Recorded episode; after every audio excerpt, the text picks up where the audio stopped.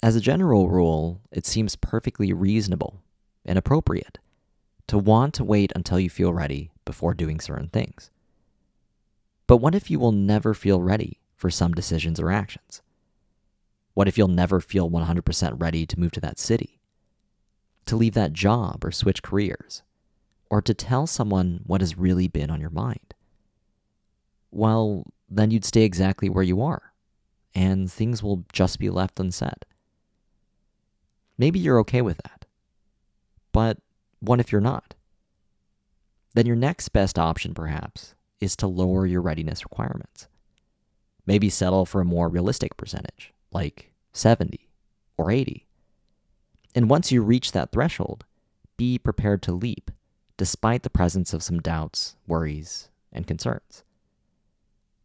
It makes sense to want to wait until you're 100% ready to act.